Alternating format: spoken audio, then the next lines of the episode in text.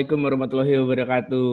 Kembali lagi nih bersama kami di podcast obrolan luar nalar. Bagaimana kabar kalian semua para Polaroid? Jadi hari ini ada line up yang berbeda untuk di episode kali ini. Oke. Line up. Selain ada Irfan dan ada Lukman masih. Halo, halo Irfan, Lukman. Halo guys. Halo guys. Halo guys. Kali ini kita kedatangan bintang tamu yang mantap-mantap. Ya kan? Mantap mantap gak tuh Nah, itu muncul sore tuh. Kita kedatangan bintang tamu Bapak Fakih Naufal. Bagaimana Pal? Kabarnya Pal? halo anjir kayaknya gue kikuk banget nih tapi nggak apa-apa Eh, lah buat, jangan dong. buat brother brother gue anjir Aja. Jangan dong. Lemesin aja, Pak, lemesin. Lemesin aja Pak. Jadi Opal itu jatuhnya bintang tamu kedua ya. Bintang tamu kedua. oh sebelumnya udah ada bintang tamu Sebelumnya udah ada bintang tamu. Kalau mau tahu bintang tamu siapa, cek aja di podcast kita. Bisa ada yang sebelum-sebelumnya. Jadi di episode 9, ya kan kita episode 9 kan ya. Episode ke-9 ini kita akan membahas sedikit Sembilan aja ya. Yoi, nggak kerasa ya. Sedikit yang berbeda nih kali ini pembahasan kita. Yang biasa kita bahas yang agak aneh-aneh, agak yang nyeleneh-nyeleneh dikit. Kali ini kita bahas tentang yang serem-serem, yang horor-horor. Ya kan? yang horor horor ngundang gua Kuncen aja kuncen. bisa banget emang Jadi maksudnya tuh kenapa ngundang lu? Karena apa? Kita nyari nih siapa nih apa narasumber narasumber yang punya pengalaman horor dan mistisnya tuh ketemu setan-setannya tuh bukan setan-setan biasa. Nah, gitu. Kalau ngundang orang-orang biasa mah ya paling juga setan-setan ecek ya kan gitu. Setan-setan edgy. kan? Iya, gitu lah pokoknya. Yang mau Makanya palu kenapa- setan-setan edgy. Ah, ah, makanya kenapa kita ngundang lu? Oke, jadi gue mau nanya dulu nih. Apakah kalian percaya dengan yang hal-hal yang berbau mistis? Mungkin dari bintang tamu kita dulu kali ya. Opal, gimana Pal? Lu percaya Kalau gue hal sih mistis? percaya percaya banget kalau gue Oh, dan kan? emang Waduh, dan emang harus percaya bukan begitu Irfan Pesantren Anjing. bener. Ngeri ngeri. Belum apa-apa udah ngeri nih anjing. Tahu. Pesantren connection, man. jangan Ini kita jangan cerita kita cerita horor tapi ketawa-ketawa anjir nggak ada serem-seremnya dong. jangan sampai ngeluarin ayat-ayat nanti Waduh, jangan dong. kalian ke Rukia Jadi kalau Oke. ngomongin horor nih, Hmm. pastinya emang ya gitu sih. Kalau dibilang percaya nggak percaya tuh sebenarnya gimana ya? Kayak kayak lu mau percaya nih, Mhm. tapi lu nggak bisa ngelihat, misalkan gitu ya. Ya, tapi betul. lu nggak mau nggak mau percaya, tapi ada. Nah, jadi Nah. sulit gitu. Oh. Jadi ya udah percaya aja, Mhm. pasti ada mistis gitu. Mhm. Kalau Lukman gimana, Man? Ahlinya Oh, dunia apalagi dia. Hei, hei. Dia penulis buku kisah tanah Jawa.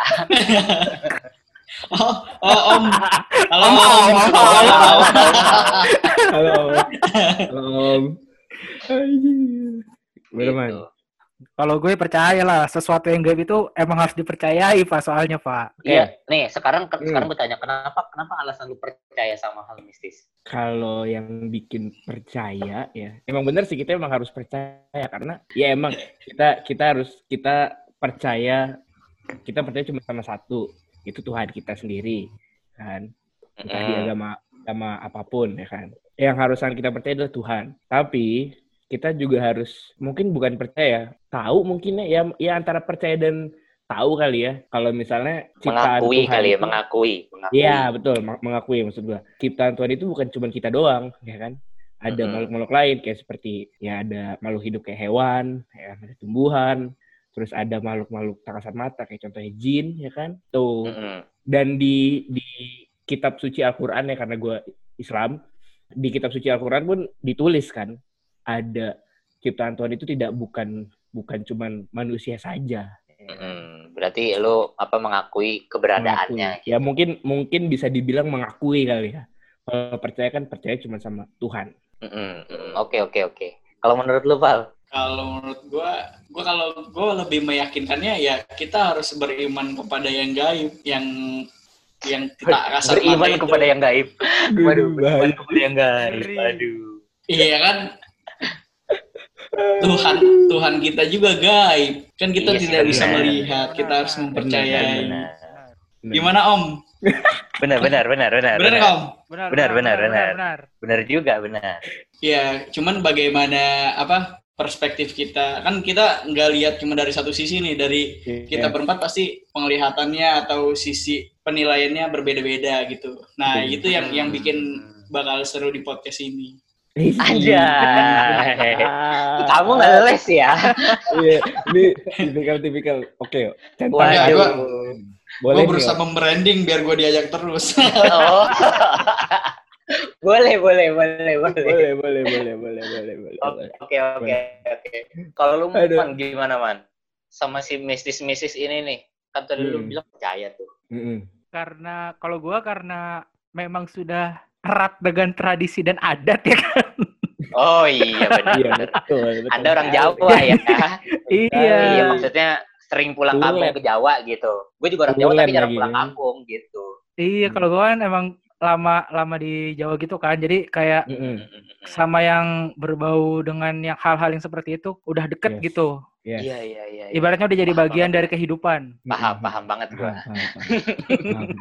Oke, Ah, iya. ngeri nih, ngeri gue nih. iya.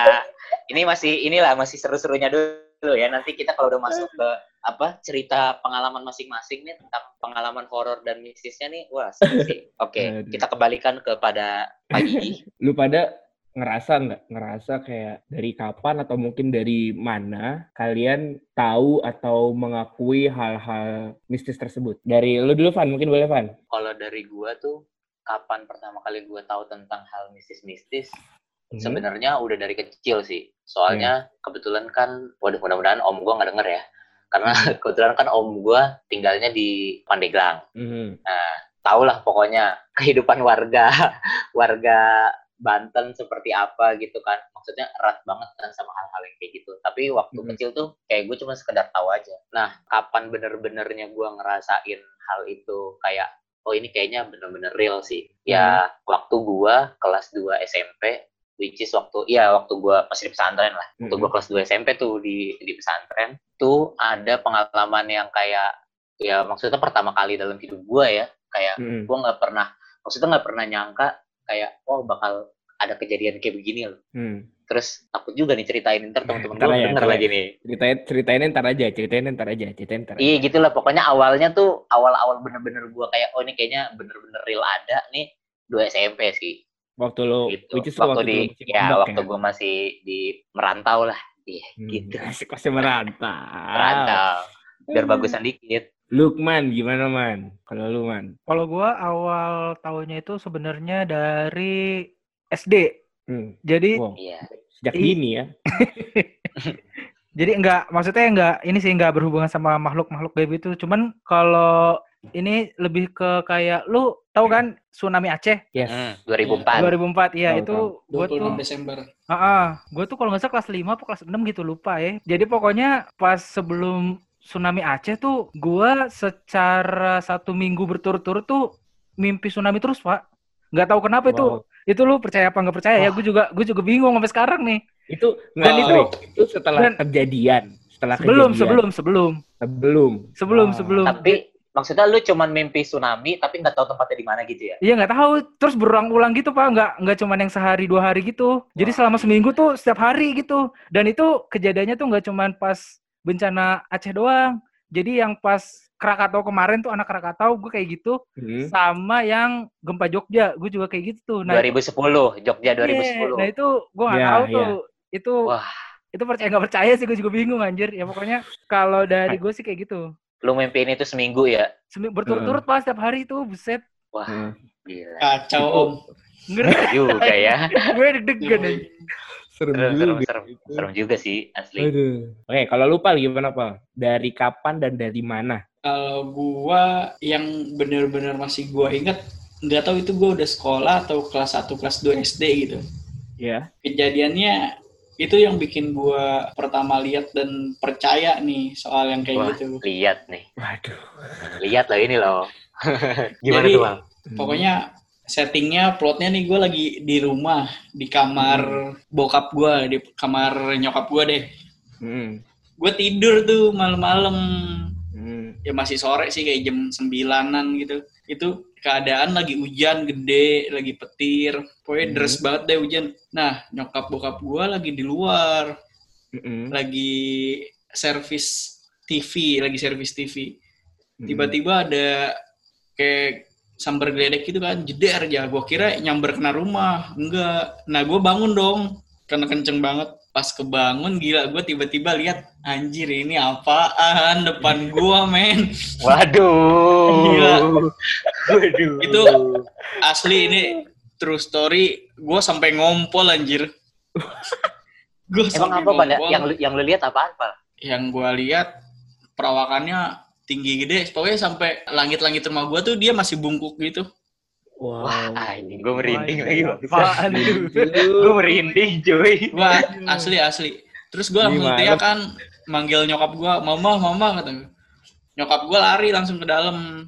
Gue Hmm. nanya, tadi gue ceritain lah, ada ini, ini, ini. Itu siapa kata gue. Dikasih tahu lah secara secara halus mungkin karena gue masih kecil kan. Mm, Oh, itu itu- lu umur berapa, Pal? Sorry, lu itu lu umur berapa? Ya umur lima tahunan deh, pas lagi jadi anak bawang Ah, gitu. Oke, oke. Ya, ya. Iya kata gue, itu siapa katanya. Oh itu yang gangguin kan gue gua analoginya anjir ini ada orang asing dong di kamar orang tua gue ngapain gitu. Iya, benar. Iya gue tanya setelah ke sini nih setelah gue udah gede gue nanya itu dulu itu siapa gitu. Taunya ya hal-hal begitulah yang ada nyamperin ngedatengin ke rumah. Ah. Tuh. Wadaw. Wow. Lumayan bikin merinding ya. Gak apa-apa. Tapi kita harus berani, kita harus berani. Lu ada pengalaman kayak gitu juga nggak? Maksudnya awal-awal-awal lu. Kalau pengalaman ya, pengalaman gue nggak. Kalau pengalaman tuh kayaknya umur-umur SD kali ya sama kayak Lukman. SD SD gue kelas 4, tapi gue kelas 4. Tapi ini menurut gue agak lucu, Pak. Menurut gue agak lucu. Karena gini, itu kondisinya gue lagi lagi futsal nih, ekstrakurikuler bareng teman-teman gue di sekolah. Mm-mm. terus ada kakak kelas ya kan karena sekolah gue tuh rumornya rumornya tuh dulu ya lo tau lah sekolah sekolah sekolah dulu anak-anak kecil rumornya sekolah kita dulu bekas rumah sakit bekas rawa-rawa atau bekas apa Oh iya tuh itu itu sih iya sih. ya kan Nggak tahu mainan apa beneran ya? nah itu Itu dia di urban legend zaman dulu anjir. iya. jadi si kakak kelas ini datengin gue sama teman-teman gue yang lagi kumpul di lapangan nih ya kan karena Hmm. sesinya gue sama teman-teman gue latihan udah selesai terus mereka bilang eh kan lu pernah denger kan kalau sekolah kita tuh dulu bekas ini ini ini ini diceritain lah udah akhirnya si kakak kelas ini bilang jadi lumayan merinding nih kalau diinget-inget lagi nih. Si kakak kelas ini bilang nih tadi gue sama teman-teman gue ngeliat dia di tangga di tangga pojok ya kan dekat dekat masjid ya. Itu emang tangganya kondisinya gelap banget pak. Benar-benar di pojok. Terus dia bilang ngelihat sesuatu di situ ya kan. Akhirnya udahlah gue sama teman-teman gue karena sotoy dan masih bocah ya kayak udahlah berani-berani nggak jelas gitu. Jalan ke sana lah sama kakak kelas itu. Terus kakak kelas gue nunjukin arahnya ya kan? Gue sih nggak bisa ngelihat ya. Gue alhamdulillah gue nggak bisa melihat. Tapi ada temen gue yang bisa melihat pada saat itu katanya. Akhirnya dia bilang oh iya ada iya ada. Langsung pas detik itu juga pas temen gue bilang ada itu gue di paling belakang sama temen gue yang lain udah ngibrit cuy udah ngibrit. Karena ada merindingnya dan bener-bener ngerasa kayak anjir ini, ini serem banget gitu loh. Ya nggak tahu sih buat lu pada mungkin kalian yang dengerin ada pengalaman yang lebih serem tapi itu zaman zaman gue anjir serem banget sih. Sama dulu ada satu acara di TV si pemburu ya kan? Tahu kan lu pada? Mm-mm. pemburu hantu ya kan? Nah ya kan gue rumah gue kan ba- barengan tuh samping-sampingan sama rumah saudara gue sama rumah kakak sepupu gue nah habis itu nonton lah bareng-bareng tuh di rumah saudara gue acara itu acara pemburu hantu itu. Nah saking so- saking sotoy dan karena masih bocah gue nonton itu terus long story short gue tidur. Itu ke bawah mimpi. Gue ngerasa kayak anjir ini kayaknya beneran deh. Beneran ada dan kayak gue beneran takut kali ya pada saat itu. Waduh. Di belakang lu ada apaan tuh lagi? Ada ada kasur nih dan Oh. setan at- dan jin itu setan dengan jin itu bedanya apa pak kan Waduh. karena lu Nggak belajar ada bukunya itu ya. Ya, saya saya pengen tahu perspektif yang berbeda saja. Kan. Om kayaknya lebih tahu tuh Om. Nah, iya ayo bener pakar, sih. pakar setan, ayo ngomong pakar setan. Anjir. Mungkin aja gitu ada yang nggak tahu pendengar kita ya kan. Sebenarnya ilmu sotoy-sotoyan juga sih, soalnya emang nggak tahu pasti. Kalau yang dulu zaman gue dulu dikasih tahu tuh sebenarnya eh, sebenarnya tuh makhluk yang hidup berdampingan dengan kita tuh maksudnya makhluk dari dunia lain ya yang Hmm. diciptakan maksudnya yang diciptakan sama yang di atas tuh sebenarnya jin gitu. Hmm. Jadi gue nggak tahu datangnya istilah setan tuh dari mana. yang gue tahu sebenarnya maksudnya yang yang ada tuh yang yang benar ada kan jin karena kan Hmm. kalau ya maksudnya kalau lu belajar di dalam agama juga kan yang diciptakan ada jin jin itu diciptakan dari api terus habis itu manusia diciptakan dari tanah jadi ya setan mungkin berkembangnya zaman nih jadi tiba-tiba muncul muncul lah tuh kata-kata setan Oh. gitu. nah kalau yang gue tahu sendiri gitu ya. ya kayak sebutan mungkin ya Jadi kalau kalau kalau yang gue tahu sih sebenarnya istilahnya itu jin gitu mungkin kalau om orang-orang kali ya. om Hao om Hao Ya, tahu mungkin tentang om. setan gimana Om Oman, Oman. Tapi emang Punya bener sih, berbeda. kayak kayak yang kita tahu kan selama ini tuh emang kalau diajaran agama Islam kan namanya jin ya kan. Cuman Yes. kalau gua ngelihatnya sih kalau setan itu kayak ibaratnya serapan kata dari bahasa Arab gitu gak sih? Nah Ya, Ya. iya iya benar benar benar benar. Jadi kayak Benar. karena setan itu kan nggak cuma di agama kita doang nih ada nih. Jadi di seluruh agama itu ada kan. Jadi kayak kalau gua ngelihatnya pemaknaan dari masyarakatnya itu sih kayak biar oh nih kata setan ini tuh kayak bersifat umum gitu. Jadi ya udah bisa dipakai di semuanya.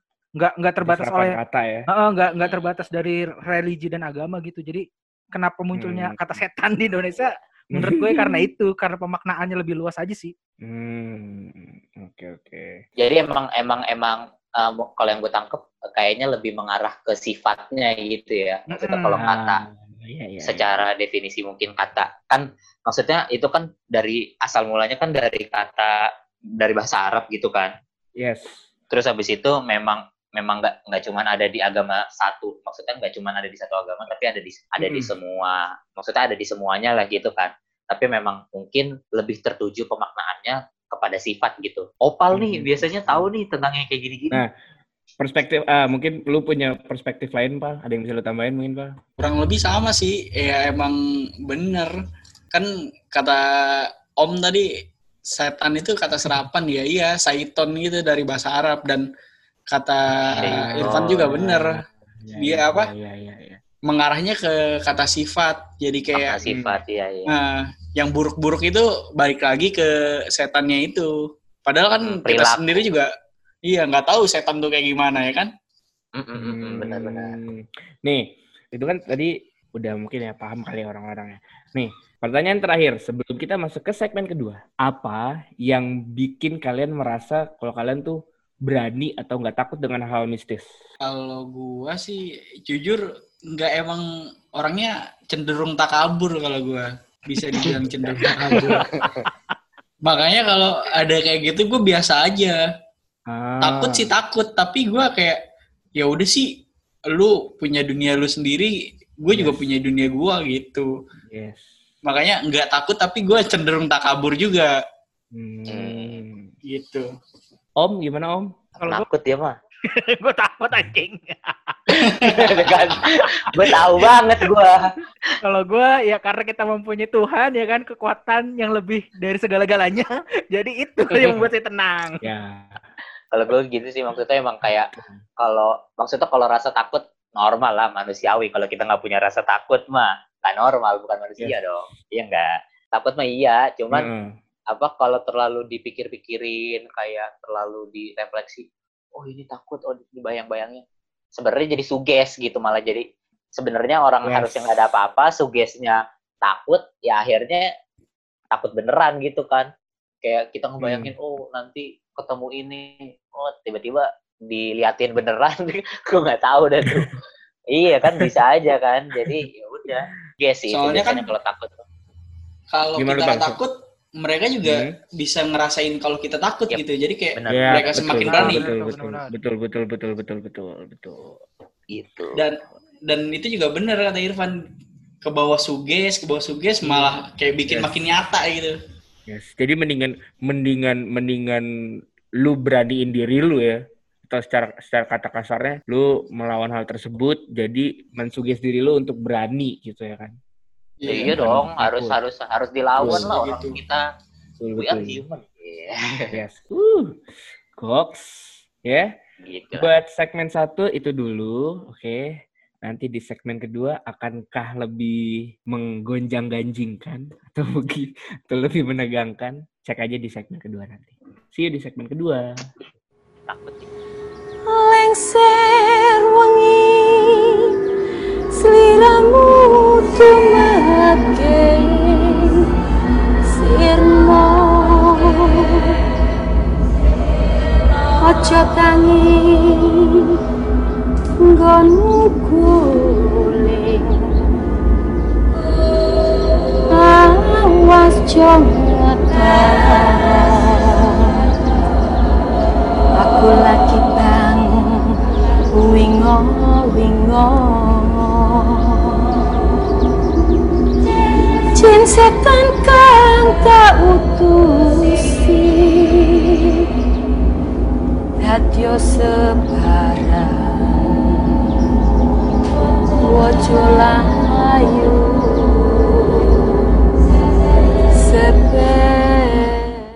Oke, baik lagi di segmen kedua. Setelah tadi itu gua gua dan teman-temannya dan Irfan Lukman dan Opal mengajukan beberapa pertanyaan. Segmen kedua kali ini kita akan bercerita tentang pengalaman dari kita berempat ya. Ih serem serem ih Ih, serem, ih. serem banget dah pokoknya dah nih Gue bisa dengerin aja nggak nggak usah cerita. oh iya eh nggak boleh dong Kayaknya cerita lu paling banyak deh Om. nah baru kan Anjing lah. sudah diwakilkan jawaban saya Om, Om, kayaknya yang kayaknya yang ngelakuin itu gua aja deh, Om. Atau mungkin gua cabut aja nih. Gua tidur boleh aja. nggak apa-apa kalau kalau gigi ngedengerin dong boleh nggak apa-apa nggak apa-apa kali Jadi- ini karena ya mungkin mungkin gue bisa cerita dulu kali ya dikit karena cerita gue juga ya nggak yang mungkin nggak seserem kalian kalau pengalaman gue yang bener-bener bikin gue menurut gue ini pengalaman paling serem sih buat gue buat gue ya itu pada saat acara kita di organisasi dulu acara yang ada di Bogor ya hah di mana lupa Saya tidur Pak, saya tidur Pak. lupa Ya, saya lupa tahu lupa ada lupa tidur. lupa Saya Lupa, tahu ada lupa, tidur. lupa. Yang bangun cuman gua sama Lukman. Ya, Irfan Opal Oh. tidur. Gua sama Lukman lu masih masih inget man. Yang mana deh? Yang kita kita mau ngecek-ngecek obor man, pencahayaan yang kita buat man, ya kan. Terus datanglah kita ke dapur. Dapur kan gelap banget tuh. Pas gua sama Lukman masuk dapur, itu pencahayaan gua sama Lukman tuh cuman center ya. Gimana? Cuma center doang kan. Centernya juga nggak terang-terang amat ya. nah, itu center, masuklah ke dapur, terus itu kondisinya dapur kosong. Gue melukman cuman man- cuman mau eh man ambil tolak angin dulu kali man ya buat nyegerin badan nih. Pas masuk ambil tolak angin, tiba-tiba keran di dapur nyala. itu gokil sih anjir.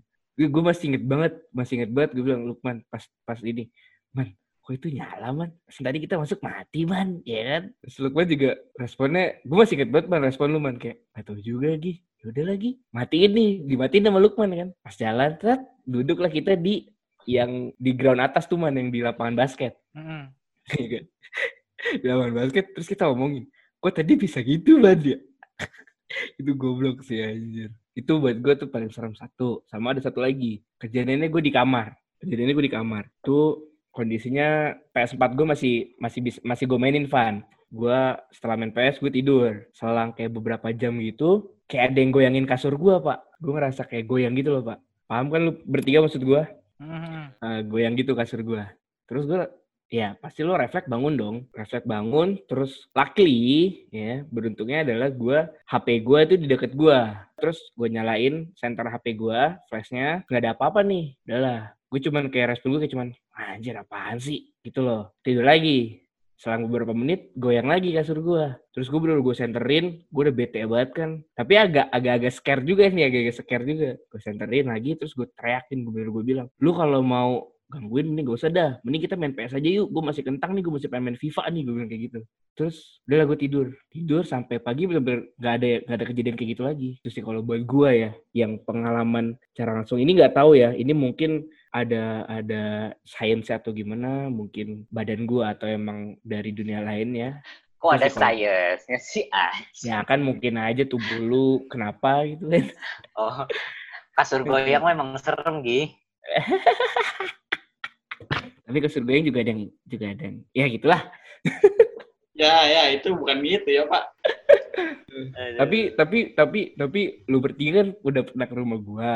Dan tahu kan kondisi kamar gue tuh kayak gimana kan? Lu kurang banyak kurang ini kali lu kurang kurang Oke. apa jarang sholat kali lu kurang dibacain ya Al-Quran di kamar. Allah sholat, Iya, makanya serem. Bacain pak. Alhamdulillah sekarang udah sudah mulai rajin dibacain lagi.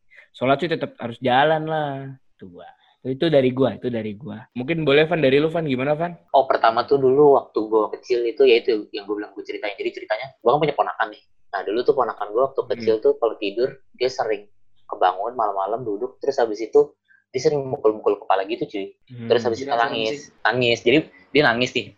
Jadi waktu itu pokoknya dia masih bayi lah. Pokoknya umur saat sekitar umur dari tahun sampai umur lima tahun pokoknya masih belum belum lancar lah. balita masih balita jadi banget. dia kan kebetulan tinggal ya masih balita lah. Dia kan kebetulan tinggalnya saudara gue ini kan tinggalnya bareng sama nenek gue kan. Hmm, hmm, kebetulan emang rumah nenek gue kan komplek TNI AL juga nih. Terus habis itu Hmm. bangunannya bangunan lama gitu. Jadi ada rumah utama terus habis itu di bagian samping tuh ada kayak kos-kosan gitu. Emang diisi Hmm. buat anak-anak kos. Dan kosnya sebenarnya nggak nggak kosong ada ada yang ada yang isi nah dulu tuh dia kecil tuh dia sering gitu bangun. Terus habis itu duduk pukul-pukul kepala kan. Terus habis itu gue juga kalau lagi nginep di sana zaman-zaman kayak momen-momen lebaran tuh sering gitu ng- ngeliat dia kayak gitu.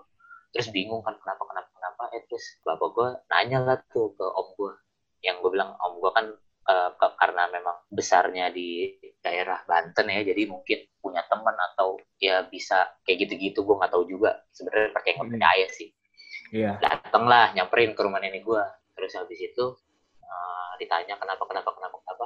Nah ternyata pas dia ngelihat ke bagian kosan jadi emang kosannya tuh ada bagian kosong tinggi gitu pak. Kayak dari lantai sampai sampai atap tuh emang kosong gitu. Emang emang bagian kosong aja.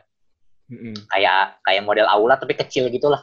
Soalnya emang itu tempat kayak buat gosok gitu. Terus pas om gue nyamper ke situ ternyata oh ini penyebabnya. Pertama terus tadi dia ngasih tahu kan. Pertama penyebabnya ternyata ada yang bersarang di situ Hmm. jadi emang ada yang kayak ya emang katanya sih dia udah lama di situ. Ya sosoknya pokoknya nggak usah digambarkan.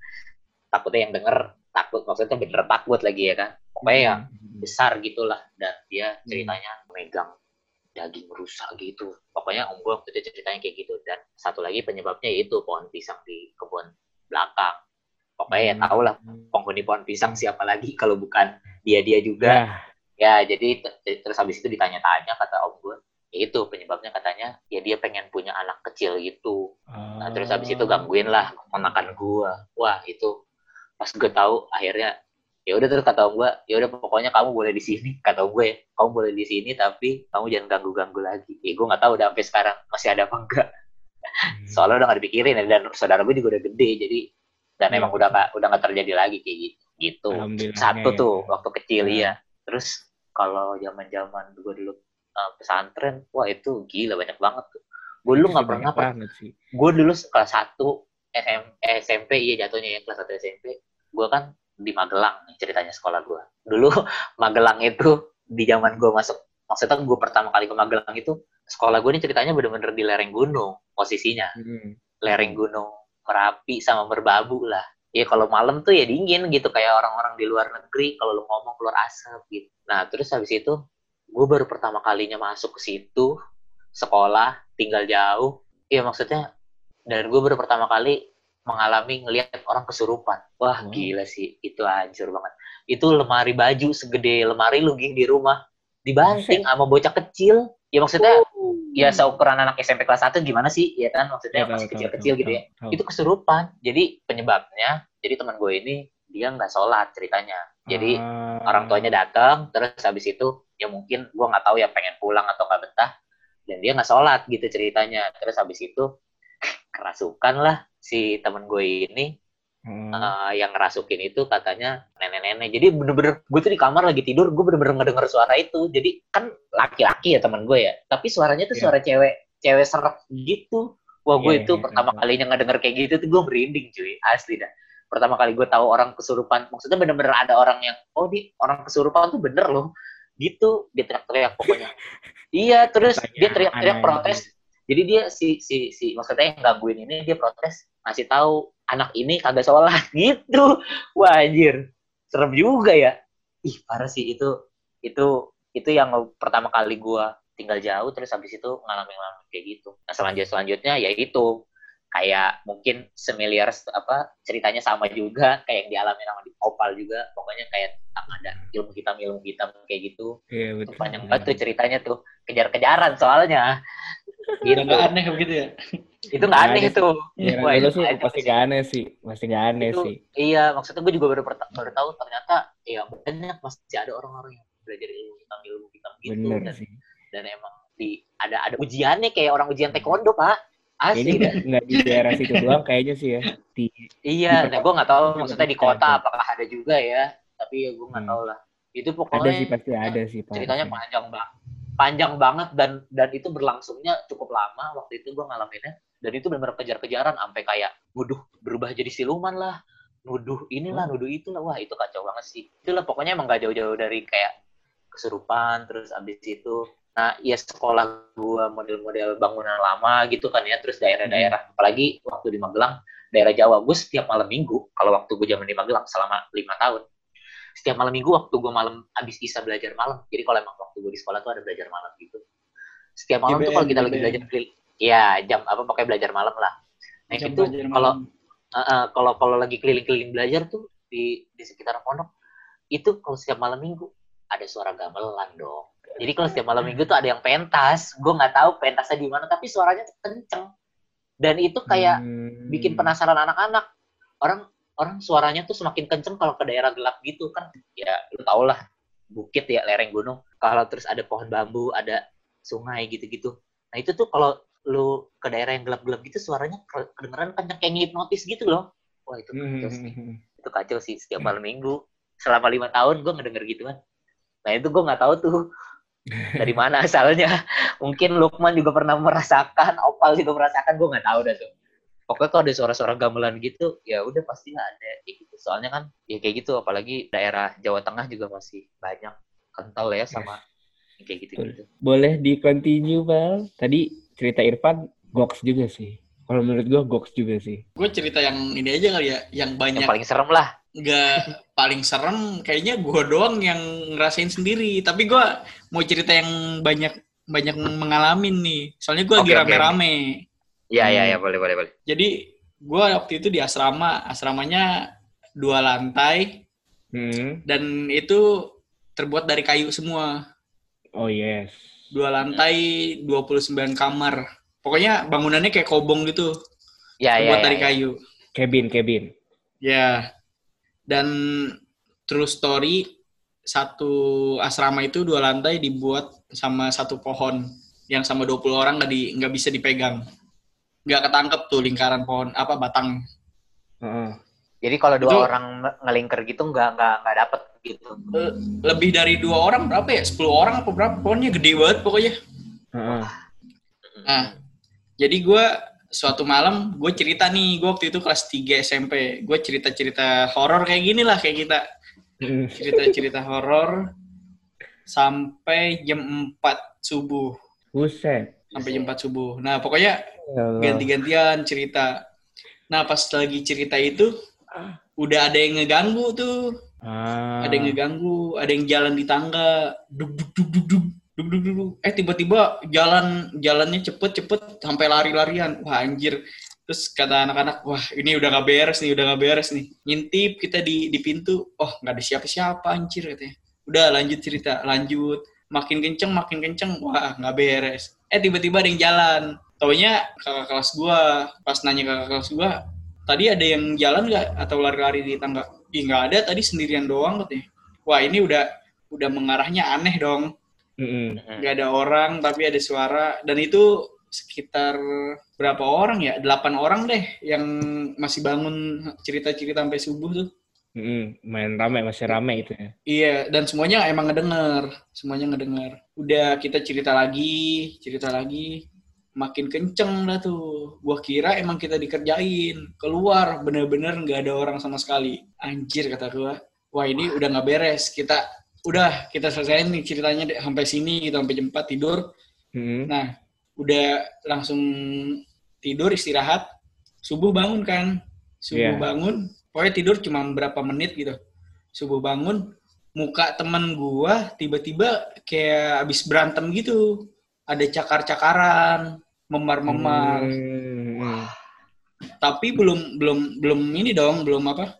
Belum kelihatan karena baru bangun banget. Karena mungkin oh bengkak kali dia Nyamuk digigit nyamuk mungkin. terus cakar. Udah gitu. Setelah sholat jamaah, sholat subuh, kok kelihatannya makin bengkaknya makin banyak, cakaran makin banyak. Nah, namanya anak pesantren, gue termasuk yang nakal lah, Mak. Habis jemaah bukannya bukannya amalan di masjid, bukannya ngumpul tuh sama sama senior-senior belajar apa, belajar bahasa Arab gitu-gitu. Gue kabur lagi ke asrama, tidur lagi, tidur lagi. Udah tidur, dibangunin buat sekolah tuh sama ustadz gue. Mm-mm.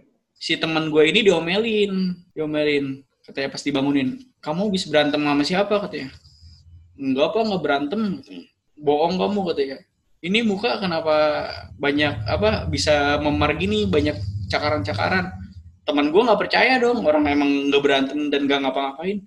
Pas Hmm. ngaca, itu bener-bener mukanya kayak bengkak, terus banyak cakaran gitu Mm-mm. kita semua yang cerita di situ kan anjir ini yang semalam masa bisa sampai segininya ngebecandain atau eh, negor kita nih yang emang bener-bener cerita sampai subuh gitu dan itu pas dia sekolah tuh itu kelihatan banget mukanya pada bengkak dan Hmm. pada ya, lecet-lecet gitu banget. Iya, itu asli dan diceritain kan sama ustadz kita katanya. Gak tahu pak, soalnya ini semalam habis begadang sampai subuh cerita-cerita gini. Eh, guru gue malah ngomong gini, ustadz gue tuh katanya. Hmm, pakai bahasa Sunda gitu kan. Hmm, kancolah maraneh katanya. Katanya, pokoknya eh, kalau bahasa Indonesianya kayak kita bercandanya berlebihan gitu sampai mungkin makhluk ononya ngegangguin juga, ngegangguin balik ke kita. Ah. Karena pas kita cerita-cerita gitu, mereka tuh pada datang gitu, seolah-olah Hmm. kita ngundang, padahal emang kita cuma ngomongin doang. Itu bener-bener anjir. Gue juga anjir untung bukan gua yang kena, untung bukan gua, temen gua pada udah pada parno semua, udah besok malam skip skip nggak usah cerita, nggak usah cerita gitu. Wah anjir, serem juga sih itu. Itu Hmm. serem sih anjing sumpah. Itu serem Sumpah. cuy.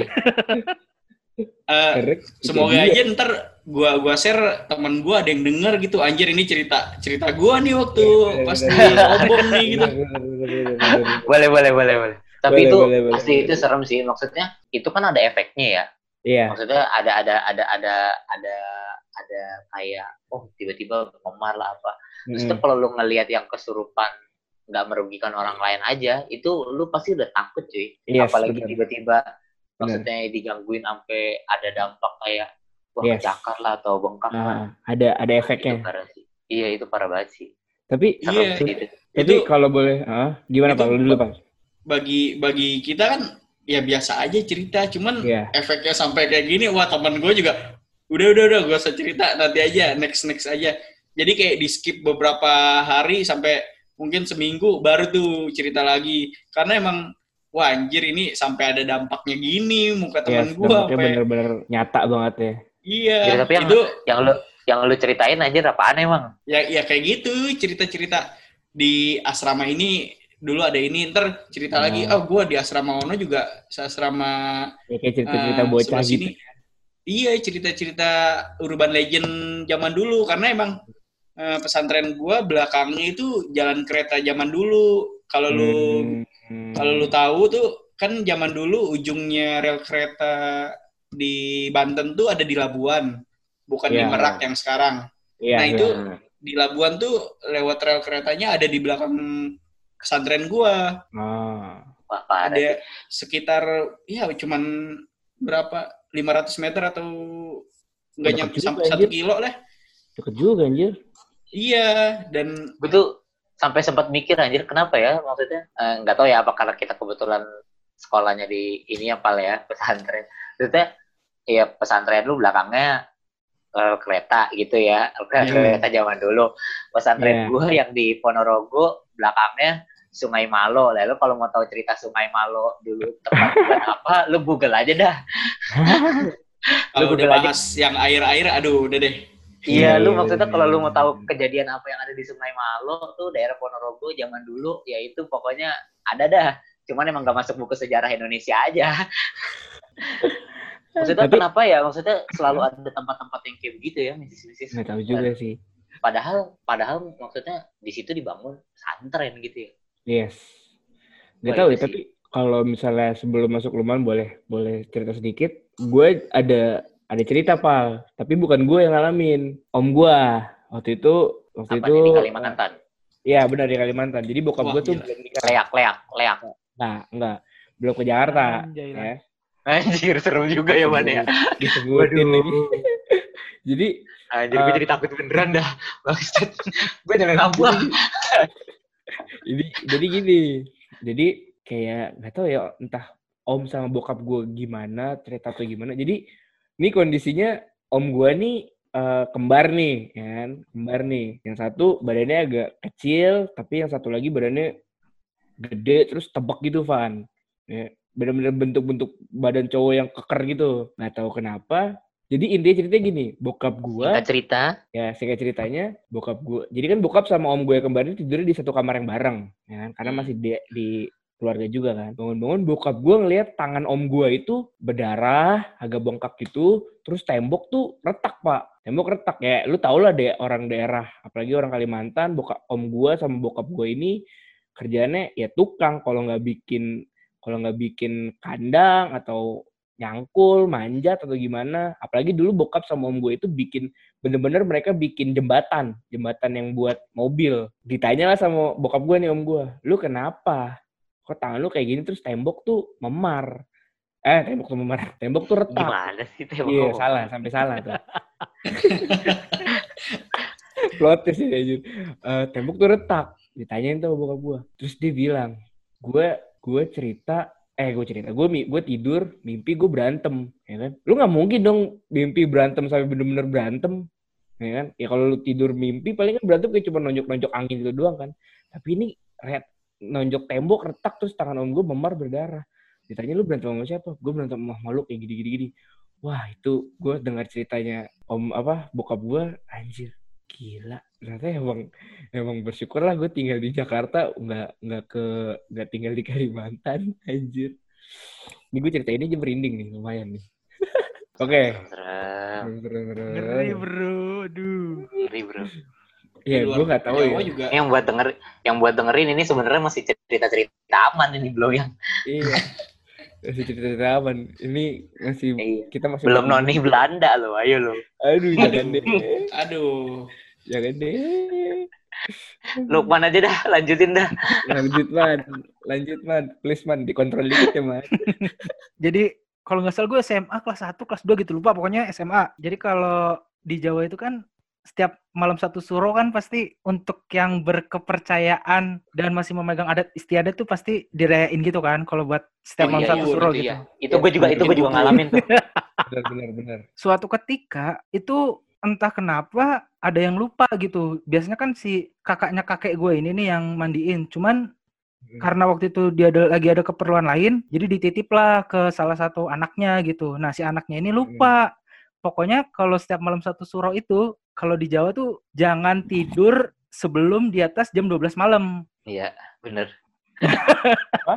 gimana Bener, Berarti bener. harus harus lewat jam 12 gitu Ah, harus lewat jam 12, Iya. jam 1, jam 2 gitu.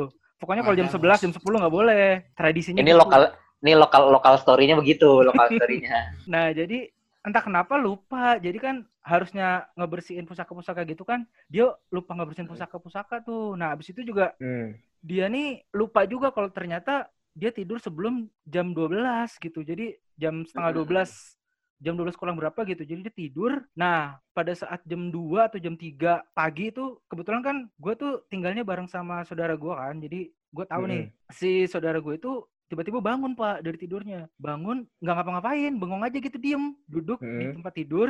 Gue ngeliat kan, Pak De, ini kenapa jam segini udah bangun gitu? Kan biasanya kalau bangun tuh jam subuh, jam 4, setengah 5 gitu. Iya, Ih, iya. diem aja gitu gue tanyain gue tanyain diem aja diem diem diem selang 10 menit diem kayak gitu kan gue kira wah ini kayaknya kecapean apa gimana gitu kan gue karena kan setiap malam satu sore tuh pasti capek banget kayak ngemandiin pusaka banyak nah taunya gue nih si Pade ini tuh udah udah mandiin pusaka gitu ritualnya udah terjaga gitu nah nggak taunya kan belum nih jadi pas selang beberapa menit dia tiba-tiba teriak pak Hmm. dari duduk gitu teriak ya kan pakai bahasa Jawa gitu Wah, Itu yang itu yang bikin serem anjir. Itu yang bikin ah, serem. itu Itu yang dia. bikin serem. Iya, teriak pakai teriak pakai bahasa Jawa kan, terus suaranya kayak kakek gitu. Heeh. Pokoknya kalau di bahasa Indonesiain tuh kayak malam ini tuh kalian lupa gitu. Kenapa tradisinya yang udah dijaga beratus-ratus tahun tuh hari ini kalian lupa ada apa gitu. Tapi pakai bahasa Jawa gitu kan, pakai bahasa Jawa yang bentak Hmm. gitu. Jadi pas gue dengerin, wah gue kaget dong. Apalagi Heeh. di situ kan gue cuma sendiri tuh ngelihat anjir nih apa gitu. Sendiri ini. Iya terus ini apa gitu terus jadi kalau di deskripsiin tuh posisi matanya tuh dia kayak melotot gitu pak melotot terus ngeliat ke atas suaranya marah-marah gitu pakai bahasa Jawa nah Hmm. di situ gue langsung inisiatif kan gue telepon tuh bokap gue pak ini ini pak De kok tiba-tiba begini kenapa nih pak bokap gue kan kebetulan di Jakarta kan gue telepon. Heeh. pak kenapa nih pak? Terus kata bokap gue itu tidur jam berapa pak De semalam? Gak tahu gue bilang kayak gitu kan. Terus pusaka-pusakanya gimana? Dimandiin nggak? Kayaknya sih udah gue bilang kayak gitu kan. Terus karena udah chaos kayak gitu terus juga teriak-teriaknya tuh lumayan lama pak. Jadi ada kali sejam dua jam gitu. Tetangga-tetangga Wow. gue nah terus Oh, tetangga gila. tetangga-tetangga sekitar rumah gue tuh ngampirin kan kayak ada apa? Hmm. gitu kok subuh-subuh teriak-teriak itu disangkanya ada maling apa-apa gitu kan. Pas dateng ngelihat si om gue ini ternyata semua sekampung itu disalahin anjir. Kayak eh kamu tuh kenapa nggak ngingetin ini? Harusnya kan malam ini tuh Oh. dimandiin. Kamu tuh kenapa nggak Hmm, ngingetin hmm, ini? harusnya kan nih nggak boleh tidur sebelum jam 12 gitu. Oh, main salah-salahan gitu ya? enggak iya jadi si si yang masuk orang sekampung. ah yang masuk ke tapi Pade bentar, gue ini tapi, tuh tapi si orang tapi seorang sekitar sekitar rumahnya yang lo tempatin itu tahu ya tahu tahu Tahu emang aja. emang emang tradisinya kayak gitu pak emang tradisinya tuh ah, nggak boleh kelewat gitu ya ya ya, Nah ya. cuman karena emang lagi sial gitu kayaknya satu hari tuh kelewat tuh. Nah udah dimarahin semua, habis itu datang kakek gua kan, kakek gua datang, diajak ngomong tuh kayak Hmm. bahasa Jawa kayak Iya, Ah. gua ngerti banget itu. Hmm. pokoknya ini emang kelalaian si ini disebut tuh nama nama om gua. Kelalaian si ini Hmm. emang lewat jamnya, terus juga tidurnya tuh ini anak tadi tidurnya tuh sebelum jam 12 gitu. Jadi paringi apa gitu. Jadi pokoknya minta maaf lah pakai bahasa Jawa halus gitu. Iya. Nah udah gitu kan, udah tuh sadar om gua, terus udah sadar dikasih air putih. Nah kakek gua abis itu gue inget banget langsung ke lemari. Jadi kan kalau itu kan disimpan di lemari gitu kan, diambil semua tuh pusaka-pusakanya keris segala macam batu-batu gitu, diambil semua dibawa ke kali pak, dibawa ke kali. Habis itu dimandiin Gelap-gelap. tuh. Iya itu jam 4 malam anjir subuh Buset. dibawa ke kali ya kan dimandiin di situ. Habis itu pulang-pulang tante gua kemasukan lagi anjir. Waduh. Anjir. Oh Waduh. my god. Gua Gua denger- gua tahu gak gua paham betul gimana ngadep maksudnya gimana tiba-tiba di depan mata lu ada orang yang kesurupan. Iya, gue juga anjing. pernah, Anjir. gue juga pernah ngalamin, gue juga pernah ngalamin. Iya, Gue itu- langsung ngebayangin anjir. Double attack anjir, double attack anjir. Iya, ya kan bah gue balik, tante gue kesurupan tuh kan di situ emang rame kan. Jadi tante gue Ah. kesurupan gitu terus nari-nari gitu pak anjing ngeri nggak lu? Nari-nari terus Ay, kayak tiba-tiba tuh ada suara gamelan gitu anjing buset. Wajir. Langsung koera iso Melayu gitu kan. Eh, Oh, kamu nih anjir. seremnya dipatahin dong. Aduh, jangan. Iya, dia nari-nari. Tapi anjir, gue langsung langsung kayak ngebayangin plot twistnya begini-begini itu anjing serem banget ini si Lukman cerita. Sumpah. Iya sama. Gak, Iya, tapi dia- emang kalau malam satu kalau malam satu suruh tuh emang kayak gitu tau. Maksudnya waktu Iya, gue iya. zaman zaman zaman masih tinggal di Magelang dan di Ponorogo tuh setiap malam satu suruh sebenarnya kalau di kalau di pondok gue tuh kayak ah, maksudnya karena nggak terlalu menganut tradisinya ya. Jadi Hmm. kita kalau setiap malam satu suruh tuh abis isa langsung tidur wajib pak. Jadi biar Hmm. biar maksudnya biar kita nggak denger denger maksudnya kan ada orang-orang yang yang tadi Lukman bilang kan kayak apa ada acara kegiatan-kegiatan gamelan-gamelan atau terus habis itu tidurnya juga setelah jam 12 jadi kalau gua waktu itu emang kita diwajibin tidur karena biar kita nggak terlalu tahu. Dan kita nggak ganggu lah mungkin ya maksudnya. Iya. tujuannya kayak Benar-benar. gitu tapi Hmm. itu ya lu mau tidur anjir jam abis isa jam setengah delapan lu disuruh tidur mana bisa anak SMP masih kentang ya, jam-jam masih kentang. iya nah itu kan biasanya ya kita paling udah di kamar maksudnya di kamar masing-masing ya udah paling ngobrol-ngobrol ya tapi ya gitu yang Lukman bilang tadi jam-jam segitu tuh lagi ada acara hei ah hei ah terus gamelan terus Hmm. ini wah itu kacau sih anjir dulu itu Ngeri sih anjing. cuma satu suruh iya itu ngeri sih anjir.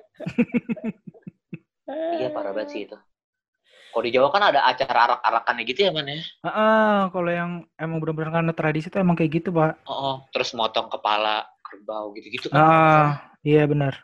Itu parah sih anjir itu serem banget sih kalau gue juga ya waktu zaman di pondok tuh ada peringatan super semar Wah, anjir. Wah. ya lu kalau tahu tahu backstory-nya super semar maksudnya kejadiannya kejadian apa nah itu gue juga Iya. gitu tuh kalau di kalau gue waktu zaman di pesantren malamnya tuh tapi kalau sekarang sih kayaknya udah nggak terlalu dulu waktu gue awal-awal masuk masuk tuh sering sering banget eh, pada tanggal segitu tuh ya gitu kita tidak wajib juga terus habis itu kalau gue denger ceritanya dari senior senior gue dulu katanya kalau malam super semar tuh kenapa harus dibikin tidur wajib karena katanya malam itu ya sekitar sekitar jam-jam segitu sebelum menjelang menjelang jam 12, jam 12 itu di depan asrama itu sering denger ini pak suara tentara lu tahu sepatu suara sepatu tentara kalau lewat Iya. satu Iya. satu deret di mana terus habis itu tentaranya tau nggak apa?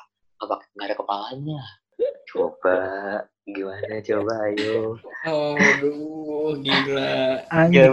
Sih? Itu iya eh maksudnya tentara-tentara ini gue nggak tahu ya maksudnya pakai zaman Belanda zaman Jepang.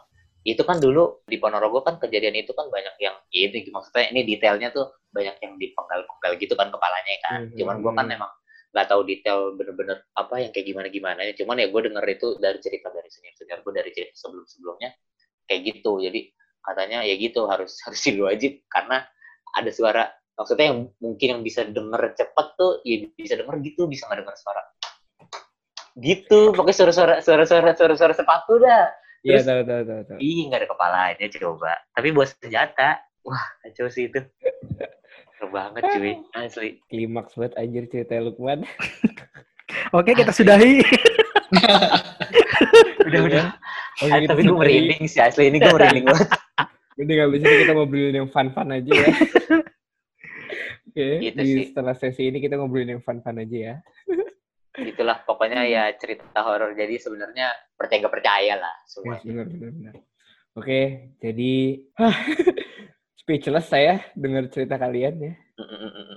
Kalau ya? ada yang punya cerita horor lebih serem lagi boleh sharing-sharing juga di komen Yes. ya betul. gitu Ya, boleh komen di Instagram kita dan di Twitter kita juga boleh. Ya, that's it for today. Terima kasih untuk episode kali ini dan thank you banget buat bintang tamu kita yang sangat super spesial kali ini pakai telur.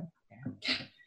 Nasi Bapak goreng kali. Thank you, thank you, thank you semua. Yo, iya Bang Opal ya, Kak. Oke, jadi buat episode kali ini itu aja. Sekali lagi thank you buat Opal dan buat Irfan Iya, juga. thank you sama semuanya. Lukman. Sekali lagi tidak lupa kita mengingatkan buat para pendengar buat Polaroid tetap dengerin dan jangan lupa di-share ya ke teman-temannya. Dadah, see you di episode selanjutnya.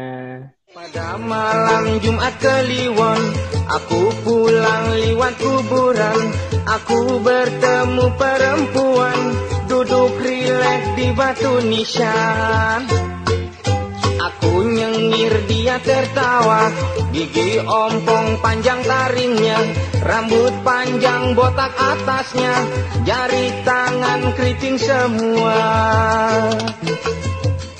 Merinding bulu jaketku